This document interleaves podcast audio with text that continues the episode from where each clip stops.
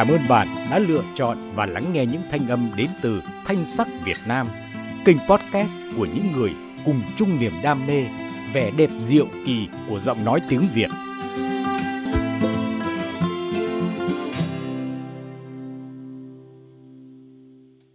Xin chào tất cả các bạn. Ngày hôm nay Vương Mỹ sẽ đến với các bạn với một câu chuyện rất hay của nhà văn Vân Tình Trung Quốc trong tập truyện Bạn đắt giá bao nhiêu. Câu chuyện ngày hôm nay có tên gọi Nữ Hoàng và Nữ Nô.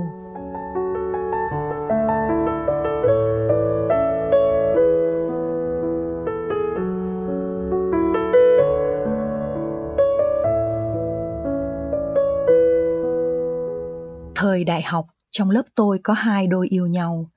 Chuyện tình của hai đôi này được tất cả mọi người quan tâm, cũng trở thành đề tài bàn tán của giảng đường.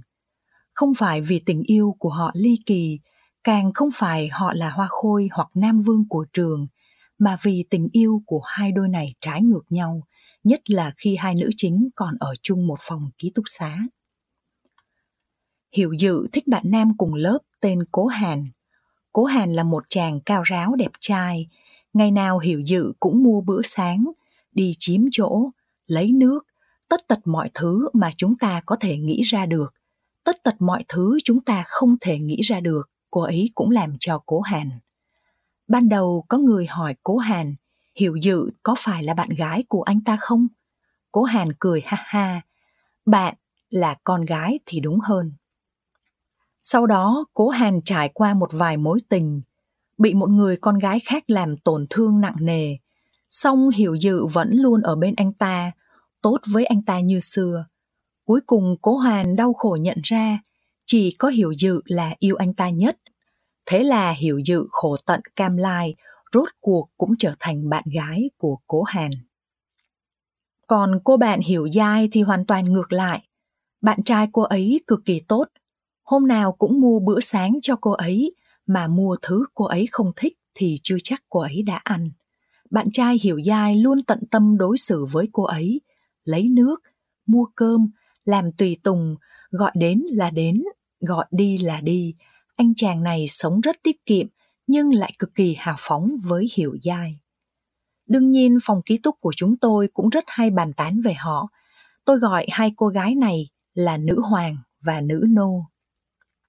Nhưng một cô gái dù chịu khó hy sinh tới đâu, thì trong lòng cũng ấp ủ một giấc mộng công chúa. Bởi vậy hiểu dự cãi nhau với cố hàn nghe nói hiểu dự muốn cố hàn cũng có thể mua bữa sáng cho cô ấy một hai lần, để người ngoài biết cô ấy cũng được yêu chiều. Nhưng cố hàn không đồng ý, anh ta viện cớ sáng sớm không thể dậy được. Hiểu dự bèn nói, bữa trưa cũng được, nhưng cố hàn vẫn từ chối. Đàn ông đầu đội trời, chân đạp đất, ai lại đi đưa cơm cho phụ nữ? Hai người chiến tranh lạnh một tuần, cuối cùng vẫn là hiểu dự thỏa hiệp tiếp tục những tháng ngày mua cơm và lấy nước cho cố hàn. Bạn tôi thở dài, một ngày làm hầu, cả đời làm nô, không khá lên được đâu. Nghe đâu về sau này hai người cũng kết hôn, nhưng cuộc sống sau khi kết hôn thì không ai biết.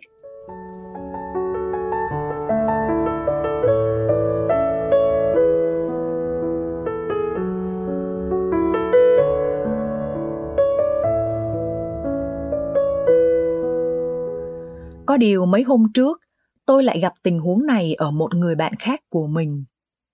Đương đương là người độc miệng nhất trong số bạn thân của tôi.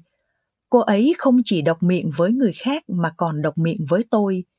Nhiều lúc muốn được cô ấy an ủi vài câu, nhưng cô ấy lại mắng tôi tới nỗi tim gan rỉ máu, xong cô ấy hài hước và vui tính, nên tôi vừa yêu lại vừa hận cô ấy. Hôm trước cô ấy hẹn tôi đi dạo phố, dẫn theo một người bạn. Người bạn kia rất nhiệt tình, xung phong đi mua nước cho chúng tôi. Đương đương lắc đầu nhìn cô ấy. Nô tính ăn sâu vào máu rồi. Tôi lườm cô ấy một cái. Người ta tốt bụng đi mua nước mà cô ấy lại dám nói như vậy. Đương đương cao giọng đáp. Tớ đang lo lắng cho cô ấy đây. Nếu giờ cô ấy sai tớ đi mua nước thì tớ lại thấy mừng hơn đấy. Sau đó đương đương cho tôi biết ý định của mình. Người bạn này của đương đương hoàn toàn không có tiếng nói trong nhà, Quan hệ vợ chồng chẳng khác gì quan hệ chủ tớ. Cô ấy sẵn sàng phục vụ mọi yêu cầu của chủ nhân. Chỉ cần chủ nhân cau mày, cô ấy cũng vô cùng lo lắng, vắt óc nghĩ xem mình mắc phải lỗi gì, tìm mọi cách ghi nhớ sở thích của chủ nhân, đoán tâm tư của chủ nhân. Nhưng nông nô cũng mơ về khởi nghĩa, thấy người khác sống khá thoải mái và vui vẻ, cô ấy cũng rất hâm mộ. Nghe nói chồng của hai chúng tôi rất chiều chuộng chúng tôi, bèn quyết định tiếp xúc với những người như chúng tôi nhiều hơn. Tôi nghe mà phát hoảng, mỗi người một cách sống, bắt trước mù quáng có khi lại phản tác dụng. Lúc chúng tôi đi mua sắm, cô ấy thích một chiếc váy. Ngó qua nhãn hiệu cô ấy lại đặt xuống, đương đương cầm lên xem. Có đắt lắm đâu, mua đi. Cô ấy do dự nói, chồng tớ sẽ mắng tớ mất, mà mặc đồ bằng lụa cũng khó làm việc nhà.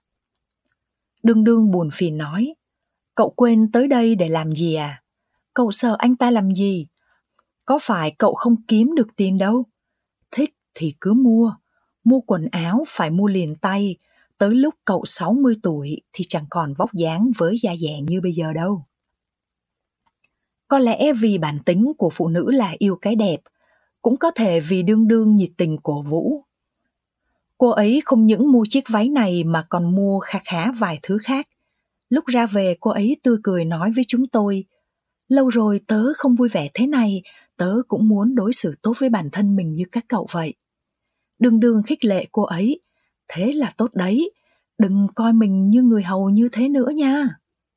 Tôi nhìn theo bóng lưng khuất dần của cô ấy, tưởng tượng tới tình cảnh khi cô ấy về nhà. Nhưng vì bận rộn nên tôi cũng quên mất chuyện này. Một tuần sau, tôi hẹn đương đương ra ngoài. Đương đương đột nhiên nhớ tới cô bạn kia, bèn gọi điện thoại hỏi cô ấy có muốn tới chơi với chúng tôi không. Sau khi ngắt máy, đương đương rầu rĩ nói với tôi, cô ấy nói không đi được, cũng không muốn khởi nghĩa nữa, quần áo mua về lần trước bị chồng cô ấy cắt nát cả rồi, hỏi cô ấy từng này tuổi, còn định mặc cho ai xem.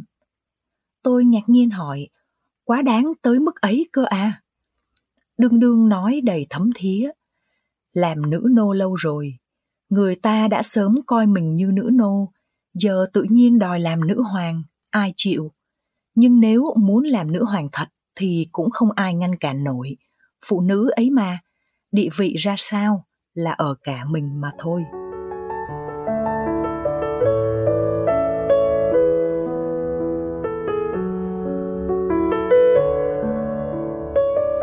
Bởi vậy, một cô gái thông minh phải xác lập địa vị rõ ràng cho mình ngay từ đầu, nếu không sau này rất khó thay đổi.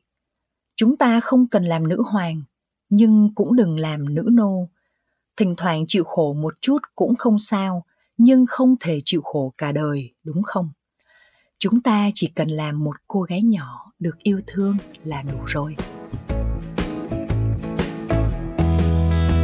cuộc sống luôn thay đổi và bạn cũng vậy chưa bao giờ là quá muộn để thay đổi cuộc sống của chính mình